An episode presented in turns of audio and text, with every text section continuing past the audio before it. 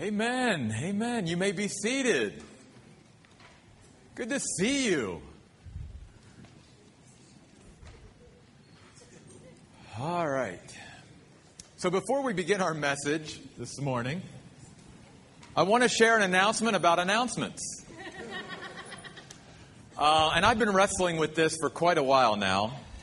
Um, because our, our desire, our heart, is to build a spirit with the Spirit during our worship time and even at the end of the service. And I feel like when I come out between our worship time and the time that I speak, that I'm literally like throwing water on what's just happened, what's just taken place. And I don't want to do that anymore. And then at the end of the service, same thing. It's like God is moving, He's working, and then we do announcements. So we're gonna we're gonna change things, and we're gonna sort of at this point, I want to create a new culture so I'm not going to, you know, spring this on you quickly. I'm going to give it some time, okay, to get used to. So we'll probably be sharing a few announcements again after worship through Easter, but probably after Easter, you won't be hearing announcements from the stage anymore. Uh, a couple things. We're redesigning our website.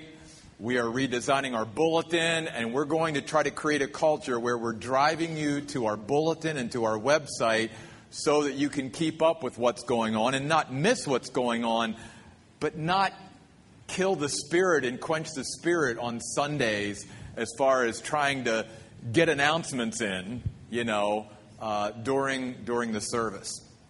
So, uh, just wanted to let you know about that. But speaking of announcements, uh, we will be having a, a, video promoting our men's retreat coming up uh, at the end of the service. And uh, just wanted to remind you all that three weeks from today, we celebrate our seventh anniversary as a church. And uh, yeah, the first Sunday in April. Seven years ago, actually, it was on Easter Sunday that year, we started the Oasis Church. And uh, I look out today and I realize we've probably got 50 or so of our normal people that would be here, but because of spring break, they're all gone. Um, but we'll have them back in the next couple weeks. I know that many people, you know, our attendance is affected during spring break as well as fall break. But anyway, don't forget that that Sunday, along with celebrating our seventh anniversary, we're having a church potluck uh, over in the cafeteria where we have our Wednesday night Bible study. So we would love to have you stay for that. It's a great way that we have developed through the years to get to know people, to build relationships, to build friendships, to be able to hang out with each other and get to know each other on a little bit of a deeper level than just coming in on Sunday, you know, and then leaving type of thing. So we encourage you to be a part of that celebration on that first Sunday of April. And then, of course, two weeks after that is Easter and then we've got May coming with groundbreaking, and I loved, loved all the people that were able to join us over on the land last week and, you know, put their feet on that piece of property and pray over it and whatever. Just a very special time. And, and God is just blessing our church in so many ways, and we just, we just thank Him for it. Mark chapter 11 this morning. We're continuing a series through the Gospel of Mark. And we want to look at the first 26 verses of Mark chapter 11 this morning. And as I was studying this passage and meditating on this passage in the last few months, few weeks, one of the things that became apparent to me is this passage is, is a great illustration of what we teach here at the Oasis, which is this that salvation is not the end, but a beginning. That God not only calls us into a relationship with Himself, He calls us into fellowship with Himself. That He's not just calling us to believe in Him, but to follow Him, to become faithful followers or disciples of Him. In fact, that falls in line with the purpose of the book of Mark.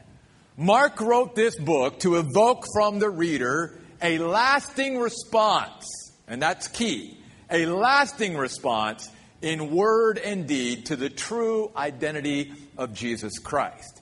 And so, throughout the Gospel of Mark, we are seeing Mark uh, reveal to us the true identity of Jesus and calling us as followers uh, to believe in Jesus and to follow him. Well, when you come to Mark chapter 11 this morning, there's a lot going on here, and we could have went in several different directions, but God led me to talk about fruitfulness this morning. A follower's fruitfulness. Jesus Christ, in this part of the gospel, in his life, was, I believe, looking for fruit amongst his people. And this is not something new. In the Old Testament, the nation of Israel, God's chosen people, they were depicted as a vineyard. And God even said through the prophet Isaiah, for instance, in Isaiah chapter 5, God says, I've done everything to make you fruitful. I have blessed you in such a way that I, God, am now looking for you to bear fruit as a nation. But his message through the prophet Isaiah to that nation was, I don't see any fruit. Or what fruit I do see, it's rotten fruit, it's not good fruit. See, God expects to see fruit from his people. Those who he has blessed in such a great way. And that was true with Israel in the Old Testament, and that is true with God's people today in the New Testament, and was even true during Jesus' lifetime while he was here. That those he touched, through the ministry of John the Baptist, all the way through his three year ministry, all the things that they saw, all the experience, everything, should have been yielding some type of fruit.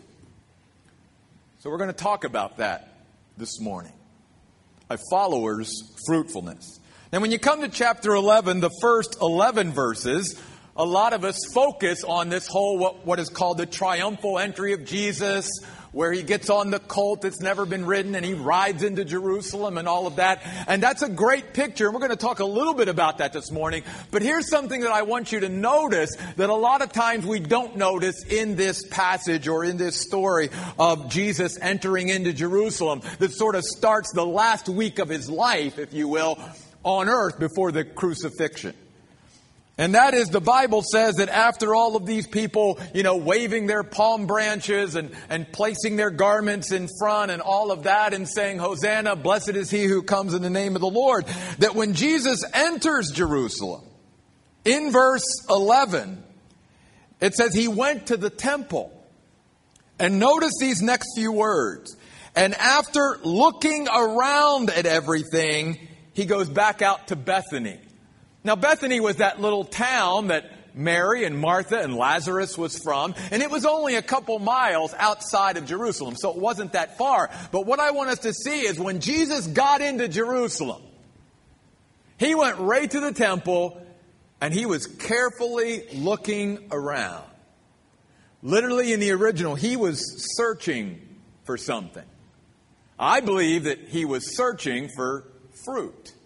I mean, Jesus even told his followers, you will recognize people by their fruit.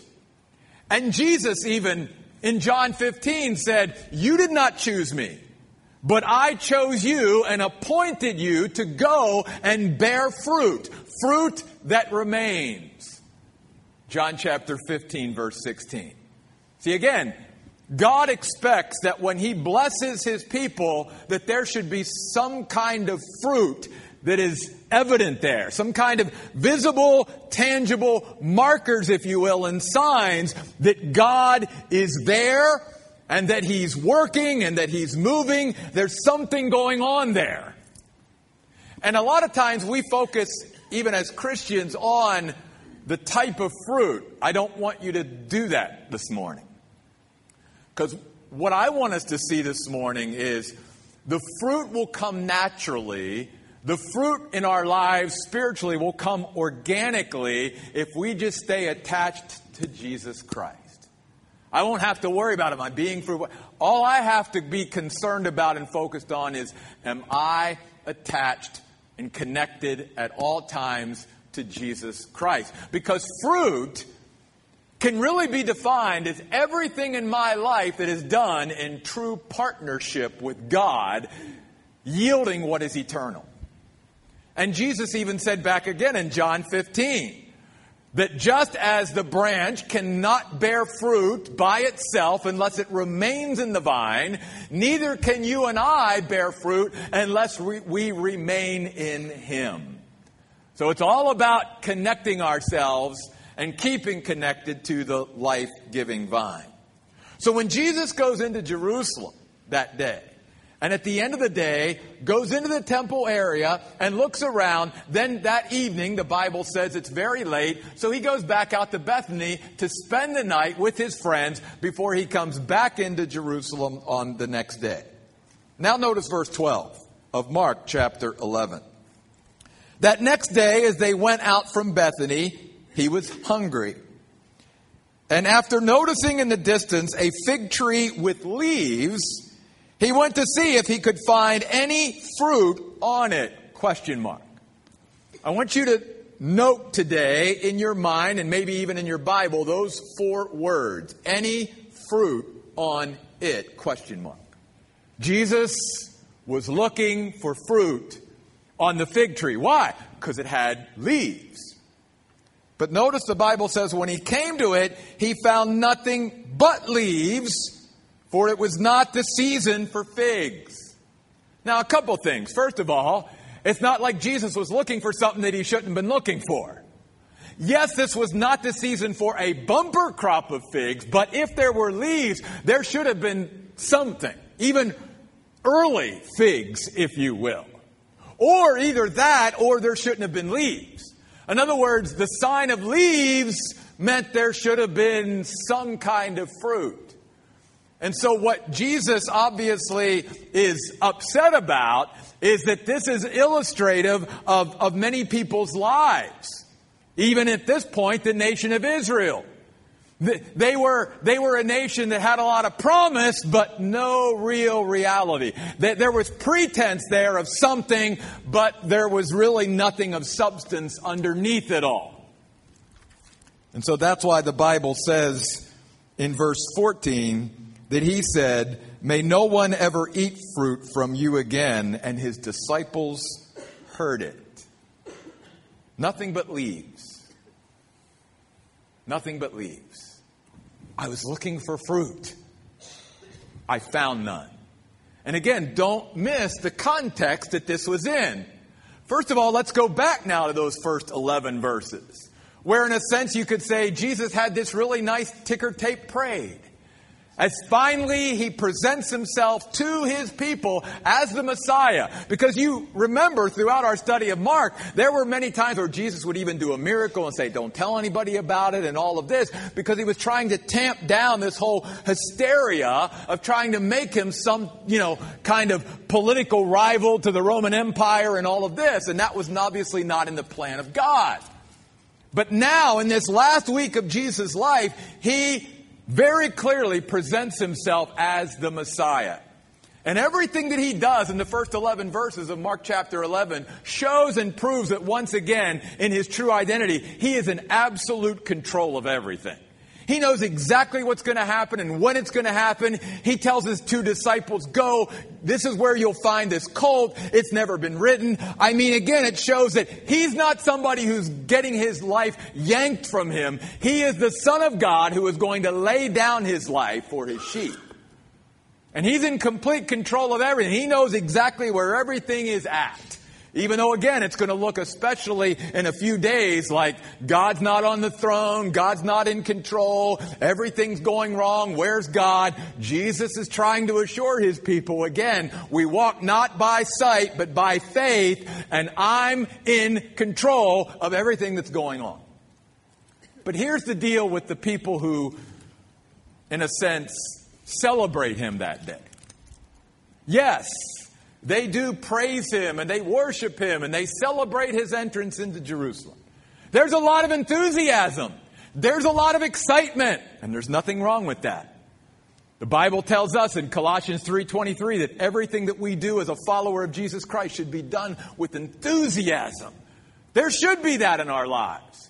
But let's make sure that all of our excitement and all of our enthusiasm has some basis or substance to it, substance to it, has a foundation to it. Because let's not forget something about these very fickle people that we're introduced to here in Matthew chapter 11. These very same people that a few days here are saying, Hosanna, blessed is the one who comes in the name of the Lord, are some of the very same people that less than a week later, when Jesus refuses to become what their flesh wants him to be, now are crying in the presence of Pilate, Away with him, crucify him, we have no king but Caesar. Well, that's not fruitfulness. That's fickleness. That's being blown around by, you know, every wind. That's being caught up in a moment. But that's not fruit. Because remember, Jesus calls us to be fruitful, and it's fruit that remains. It's fruit that lasts. And again, fruit can be defined as everything that you and I do in true partnership with God that yields something eternal, not something short lived. Now, some may say, well, at least they praised him for a day before they killed him. Yeah, but that's not what God's looking for.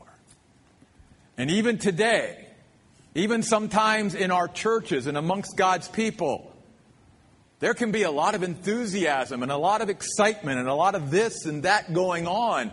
But is there real fruit from all of that activity?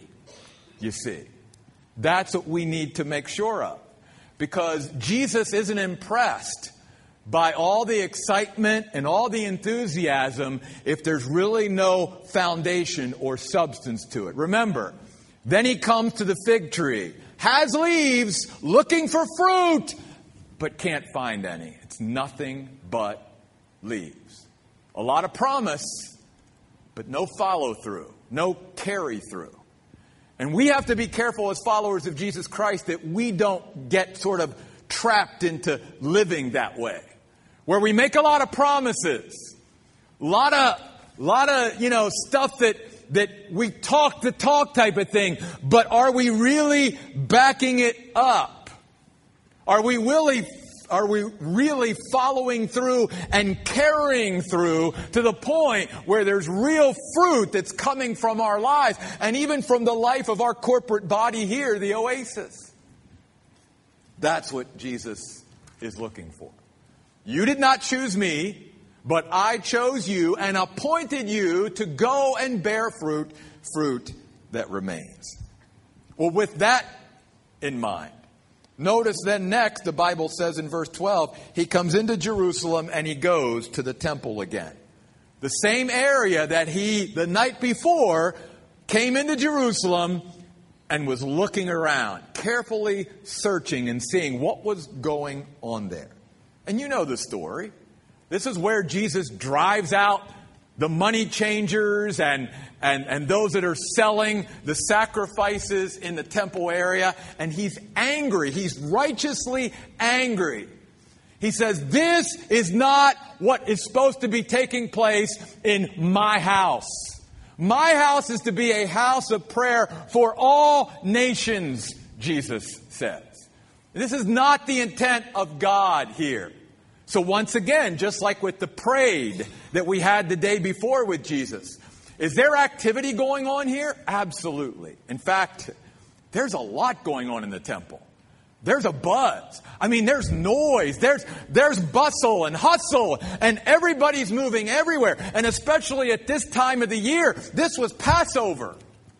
That meant that Jerusalem was flooded by pilgrims from all over the area. They say that Jerusalem probably tripled or quadrupled in, in population during this time. It went from maybe a city of like 30,000 to, oh, well over 100,000, if not 150,000 people. So you can imagine what the temple area was like. All these people flooded into Jerusalem, now coming with their sacrifices. All this activity. But again, Jesus isn't impressed. Why? Because even though there was all this going on, God wasn't in it. God wasn't there. And what really angered Jesus was this was taking place in the courts of the Gentiles. What's that mean? It simply was a place in the temple complex area where Gentiles could come and they could pray and they could connect with God and they could attach themselves and they could encounter and experience God. But because of all these sellers and merchandisers and extortioners and exploiters, they were being pushed out. And they were being prevented from coming and encountering the living God. And Jesus said, That is not how this was supposed to go down. Now, listen, here's something that I think we need to also say today, though, too, because so many people come to this passage and go, Well, that means that we should never exchange money in the house of God, you know. No, I don't believe that. There's something much deeper going on here, and I don't want to take a lot of time, but I'm just going to hit it briefly because I think it's important for us to have this understanding.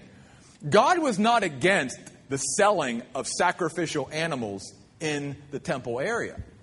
I mean, it, it made it so much easier for people that were traveling miles and miles so that they didn't have to gather their sacrifices that they were going to, you know, sacrifice in Jerusalem and have to carry them hundreds of miles as a burden to get there. It was much more convenient and, and much easier for them that once they got to Jerusalem, they could go to the temple area and they could purchase those sacrifices.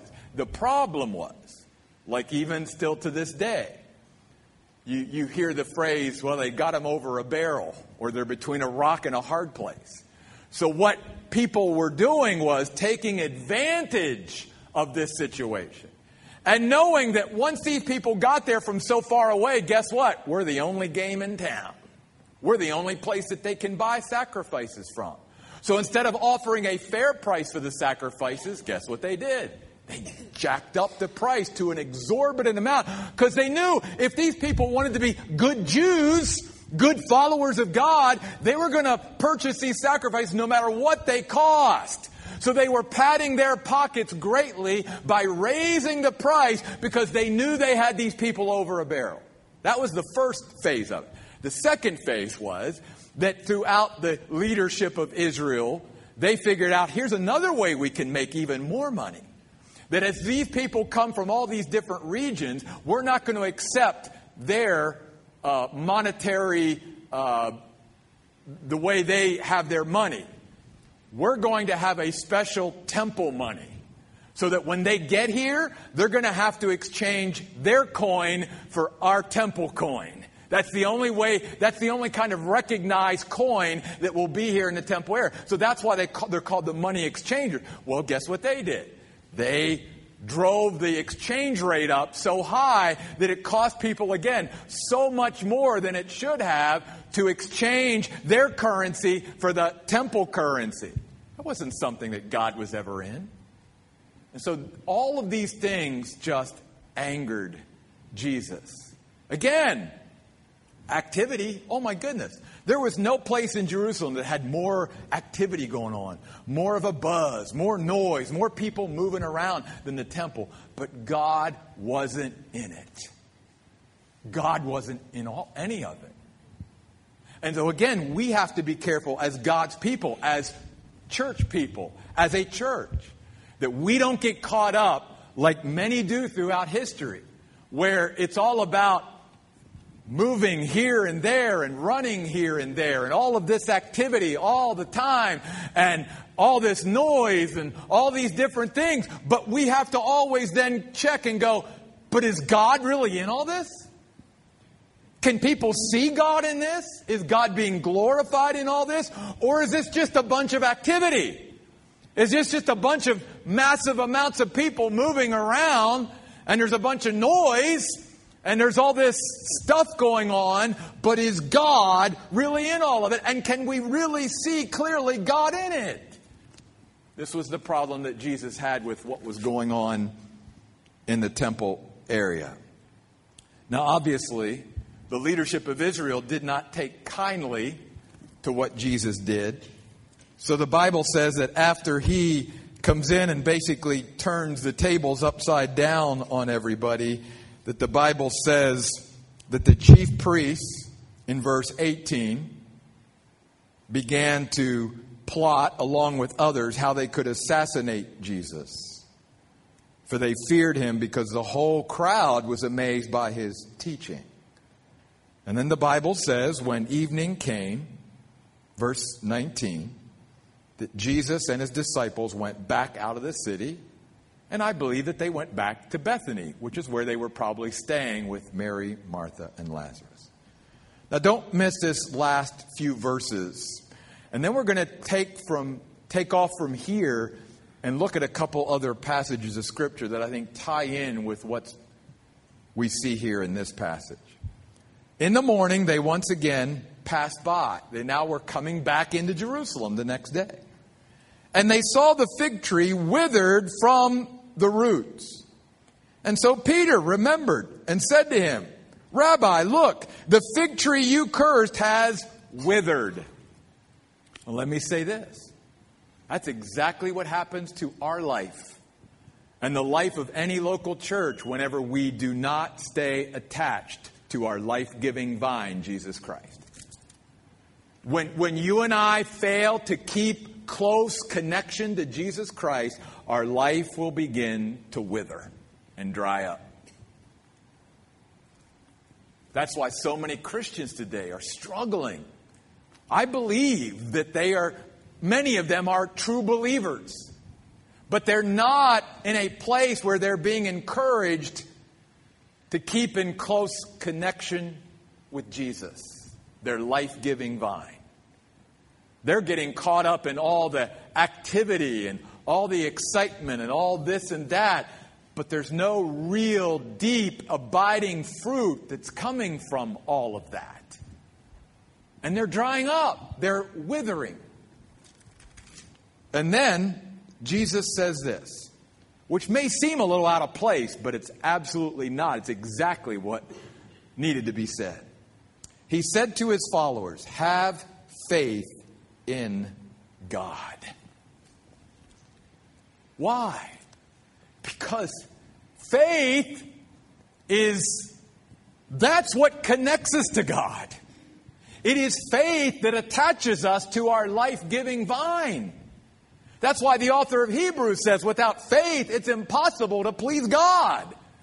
Because you and I can never be attached to God or be in connection with God apart from faith. If I don't believe in Him and what He has revealed, what He has said in His Word, how can I be connected to God in any way? If I do not trust Him and His Word, if I do not place confidence in Him and His Word, how can I be connected to God?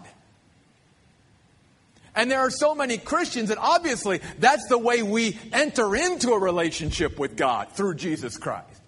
It's by faith. There had to come a point in our life where we recognize I'm a sinner. I'm separated from a holy God. The only answer, the only, the only solution is the sacrificial death of Jesus Christ in my place. God, I believe. I trust in His sacrifice for me. I place my confidence not in anything that I have done or can do, but in what Jesus has done. That's how you and I become a Christian in the first place. The problem is, and the challenge is for many of us as followers of Jesus Christ, is that initial faith and trust and confidence that we place in God to become connected to Him initially, we don't keep up with throughout our life. And it's great that we've come into a relationship with Him. But again, as I said at the very beginning, God calls us not just to have a relationship with Him, but to have fellowship with Him. He calls us not just to believe in Him, but to follow Him and become a disciple. Is that not what the Great Commission is in Matthew 28? Go into all the world and make disciples, not make believers, not bring people to a saving knowledge of Jesus Christ and that's it. And that's where many churches focus today. And yet the Bible clearly says, then you're not really listening to what God said. God didn't say, go into all the world and make believers. He said, go into the world and make disciples. Why the distinction? Because God knows I can enter into a relationship with Him, and even though I have a relationship with God, I can still live a life that is fruitless and, and withers up. because I still have to work at staying connected and attached to my life giving vine, the source of everything in my life every day, every week, every month, every year. Again, this again plays into why we exhort all of us that the Bible teaches if I'm not moving forward in my relationship with God, I'm automatically moving backward. If I'm not progressing, I'm regressing. There is no such thing in the Bible as a Christian getting to a certain place with God and plateauing and just sort of staying there and remaining stagnant. There's no such thing. You can't find it. Either people are moving closer to God or we're drifting further away. That's it. That's the only two choices we have. And that's why Jesus calls us to make disciples. That's why he says that just as the branch cannot bear fruit unless it remains in the vine, neither can you unless you remain in me. So over and over again in John 15, that great passage where Jesus teaching his followers, he says, abide in me, remain in me, stay in me, continue in me. Don't ever live your life apart from me, even if you have me in your life. Because without that, we will not bear fruit, much fruit, fruit that remains. And our life will begin to wither just like the fig tree. Have faith in God. That's where it starts. And so, here today, maybe God is speaking to someone here today I think he's probably speaking to all of us in some way because all of us probably have right now an area in our life or something in our life where we truly need to trust God in. We need to believe in him. We need to place our confidence in him. And he's calling us to do that, just as Jesus said, have faith in God. And here's why this was so important, especially at this time. Let's not forget that a couple days later, these same followers are going to see Jesus tortured and beaten and flogged and have a crown of thorns placed upon his head and nailed to a cross. And they're going to think as if all is lost. Why? Because they're walking by sight, by what they can see, not by what God has said. Because the very same Jesus who told them, I'm going to go to Jerusalem. I'm going to be handed over to the religious leaders of Israel. Uh, I'm, I'm going to die, but I'm going to rise from the dead three days later. They didn't hear that, or they didn't want to hear that, or they, they didn't get it, they didn't grasp it. They didn't place their faith in his prediction of resurrection. That all was not lost and his death was not the end. They didn't get it because they lacked faith. They lacked faith. So Jesus here is calling his followers today to faith. Why? Because faith is the foundation of fruitfulness. If you and I do not believe, trust, and place our confidence in the Word of God and what God has said, we won't be fruitful. We won't be fruitful. That's where it starts. But that's not where it ends, in a sense. There are many ways the scriptures tell us that we can also have our faith strengthened and encouraged. Now, one of the ways we find right here in this passage, one of the ways that you and I can stay connected to Jesus Christ every moment, every day, stay attached to Jesus, our life giving vine, so that we can be more fruitful or fruitful, is prayer. My house shall be called a house of prayer for all nations. And then he even goes down after he talks about having faith in God and says, and when you pray, believe when you pray. Prayer is always attached to fruitfulness in the Bible and always attached to faith. In Luke chapter 18, Jesus said, I want to tell you this parable. And I'm telling you this parable so that all men will always choose to pray rather than to give up, to faint, to lose heart, or get discouraged. Luke 18 1. And then at the end of that passage, in verse 8, Jesus says this Nevertheless, when the Son of Man comes back to earth, will he find faith on the earth? Notice that Jesus attaches faith to prayer. And he's saying, You want to be fruitful? Pray. How do you stay attached to me every day? How do you stay connected to me? Through prayer. It's why Paul said we should pray without ceasing. It should be constant communication between us and God at all times so that we stay connected to our life giving vine. That's how we do it through prayer.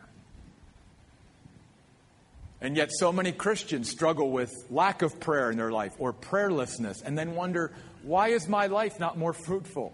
Why do I not see more evidence of God in my life? Well, one of the areas may be we need to focus on prayer, spending time with God in prayer. And we're certainly starting and trying to encourage prayer here at the Oasis more. And that's great. Because that's one way that you and I can always strengthen and encourage our faith is through prayer. But it's not the only one. Leave the Gospel of Mark and go back with me to the Old Testament, to the book of Psalms, to Psalm chapter 1. And for those of you that know this passage, you know where I'm going with this one. That beyond prayer, another way that you and I can encourage and strengthen our faith is through being people of the Word of God. People of the Word of God. Notice it says in Psalm 1 How blessed is the one who does not follow the advice of the wicked, stand in the pathway with sinners, sit in the assembly of the scoffers. Instead, he finds pleasure in obeying the Lord's commands. He meditates on his commands day and night. Therefore, notice what it says in verse 3 he is like a tree planted by flowing streams. It yields its fruit at the proper time and never does its leaves fall off. He succeeds in everything he attempts. And then beginning in verse 4, he contrasts that with the wicked. Very, at the very start of this great book of Psalms, the largest book in the Bible, David the psalmist says, Here's how you and I can be a fruitful tree, planted by obeying the Lord's commands, by meditating on the Lord's commands, by loving the Word of God, by studying the Word of God, by reading it, memorizing it, meditating it, let it letting it absorb into our very being, practicing it, applying it, letting it transform our life. This is how you and I stay connected to God. This is how we attach ourselves to the Lord always, not only through prayer, conversing with God, but through His Word. And notice again how He connects fruitfulness as a result of this. Then they shall be like a tree planted by the rivers of water. The leaves will never fall off. Whatever we do will prosper and succeed. I don't know about you, but I want to be that person. I want to be that. Not just for myself, but for others. Because notice, a tree that's planted like that not only bears fruit for itself, but gives fruit to others and gives shade to others. And there's so much benefit and blessing to others when you and I are willing to let God make us a tree rather than a little bush. Then go over to Psalm 92. There's another way that you and I can encourage and strengthen our faith, staying attached and connected to Jesus in a close way. And that's by being connected and planted in his house. Now, obviously, as a pastor of a local church, I love this. I wish more Christians got this. Because again, I think so many Christians today think, I don't need relationships with my brothers and sisters in Christ. I don't need to be faithful to a local church. Can I tell you? Because last week I talked to you about I'm, I'm praying for revival. And, and one of the aspects of that is I'm praying, at least for the oasis. I'll start there. That God will do such a work in and through this church that people won't want to miss because they won't want to miss what God's doing. I would love for it to get to that point. Like, I, can't, I can't miss because I'm going to miss something that God's doing if I miss. Now, again, I, I, realize we all need vacations. We all need time away. Obviously, Lisa and I are going to take, in a couple weeks, we're going to take some time off too. We all need to do that. But there's also that idea of faithfulness and consistency to God's house. And that's how you and I stay connected and attached to God. Notice what it says in Psalm 92, verse 12. The godly grow like a palm tree. Well, we have a lot of those around here. The date palm. Which, by the way, one of the cool things about being a date palm is date palms can thrive even in pretty adverse circumstances. Dry, dusty, and yet they can thrive. And that's the way God wants to make his people. That we don't have to have the most perfect environment around us all the time to thrive, as long as we are connected to the one that we have to stay connected to, which is Jesus Christ, our life giving vine. In fact, even Paul said this to the Corinthians in 2 Corinthians 12. He says, I fear that just like the serpent or Satan deceived Eve, that your minds may be led astray from that sincere and pure devotion to Jesus Christ.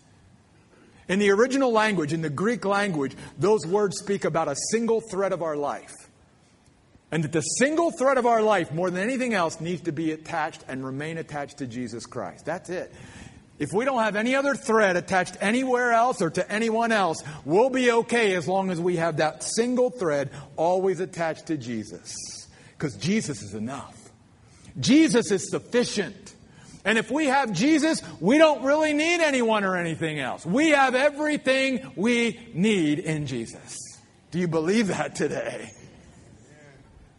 The godly grow like a palm tree. They grow high like a cedar in Lebanon. Notice, planted in the Lord's house. They grow in the courts of our God. Many Christians today do not allow themselves to ever be planted by God in His house with His people.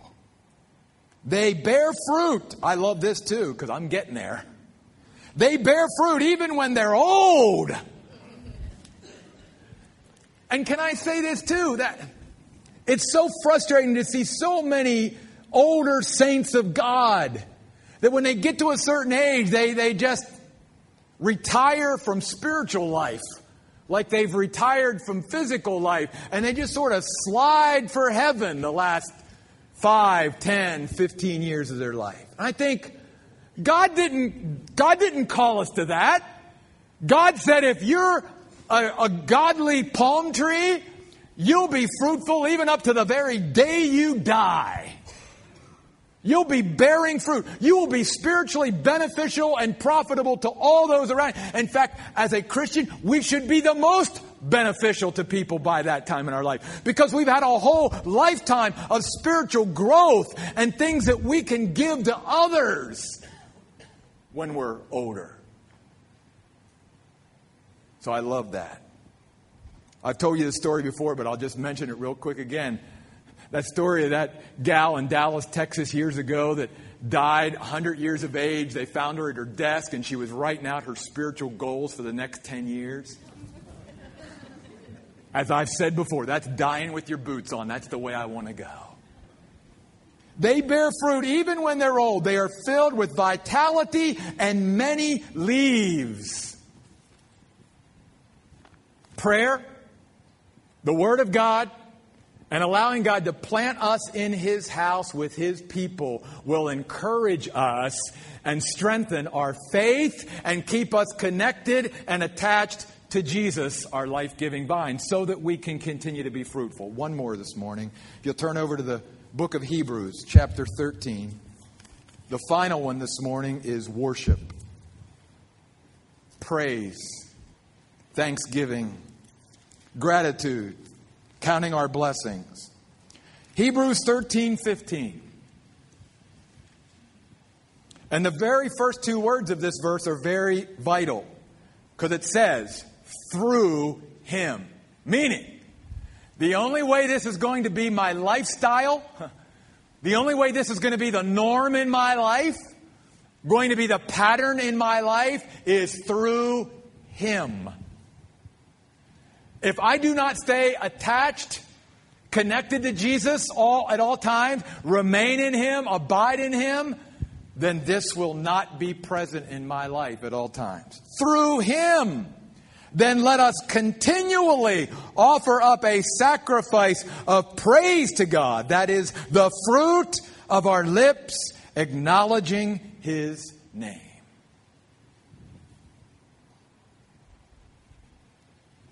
thankful all the time, counting my blessings every day. Instead of bemoaning what I don't have or haven't received from God, I am spending so much time thanking God for the things that I do have. I am continually praising Him. I am continually in an attitude of worship. My heart is always yearning and longing to thank Him and praise Him and worship Him and sing to Him and sing out to Him and speak of Him and shout of Him throughout my day.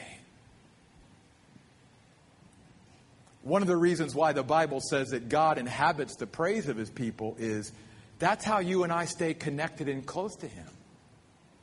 You and I will find out the more we praise and worship God, the more thankful we are to God for the things that He's blessed us with, the closer we will be and the closer we will become. And we will find that through our worship, through allowing God to plant us in His house, through our relationship with the Word of God and prayer, that our faith will continue to be encouraged and grow stronger so that we continue to stay attached and connected in a very close and vital way to Jesus Christ, our life giving vine. And by that, we will be fruitful. Again, you and I as Christians don't have to worry about, well, am I being fruitful or not? No. What kind of fruit am I bearing? No. All we have to focus on, as Jesus said, is just stay connected to me, and you'll be fruitful. Just as the branch cannot bear fruit by itself unless it remains in the vine, so neither can you and I be fruitful unless we remain in Him. Let me just, real quick, take our minds back to that passage in Mark where Jesus came out of Bethany that morning was headed towards Jerusalem and the temple, was hungry, saw that fig tree. Wow, it has leaves on it, so maybe there'll be something there for me to eat. But there was nothing but leaves. Promise, but no follow through or carry through. Pretense, but no reality, no substance. I don't want Jesus to look at the Oasis Church that way. I want him to look at us as a fruitful community of believers. That we are a fruitful church. And that we're going to do everything we can to stay connected to our life giving vine, Jesus Christ, so that we can bear more fruit and much fruit, so that He can be more glorified. And I want that to be true of each of our lives as well. Because the only way we'll be a fruitful community of believers is when you and I commit ourselves to being a fruitful individual believer. Having faith in God, allowing our faith to be strengthened through prayer, through the Word, through God's house, and through worship. Let's stand and close in prayer. Father, I pray this morning that as we end our time here in this auditorium that we have marked off as your, your place, your, your sacred space today. That we would be willing to declare back to you and out to you that that's what we want more than anything else. We want to stay attached to you, Jesus. We want to stay connected to you, Jesus, in a very close and intimate way. We don't want to ever follow you at a distance. We want to follow you up close. We want to we want to follow you right in the dust that you're kicking up. And God, I believe that as a church and as individuals, you're calling us right now. You're calling us to go higher than we've been with you. You're calling us to go further than we've been with you. You're calling us to go deeper than we've ever been with you. And I pray that we will say yes to that. Yes, God, we want to go further with you. We want to go deeper with you. We want to go higher with you. And may we, as individual followers of Jesus Christ, echo that very same thing. That God, more than anything else, we need you and we want you in our life. And we want to remain close to you in the days ahead. May this be our declaration to you, God, this morning. We pray in Jesus' name.